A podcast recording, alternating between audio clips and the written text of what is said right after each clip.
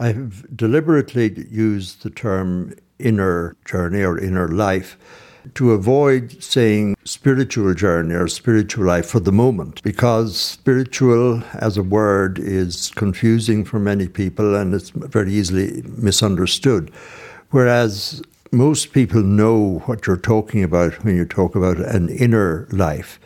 It's that hidden but very important coming together of thinking and feeling and having emotions and being joyful and being sad, being turbulent, being at peace. All of that that people outside you can't actually see. You can talk to them about it, but they can't actually see it. It's inner, it's your personal way of experiencing being in the world. That's what a spiritual director is going to meet and try to help you to understand and help you to find a direction in that.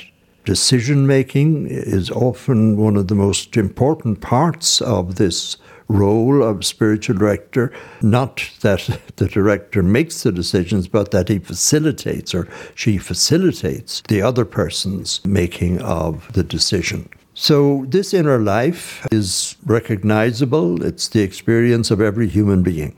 Now, to get on to the word spiritual, if we use the word spiritual, we're actually moving more towards a religious interpretation of the term.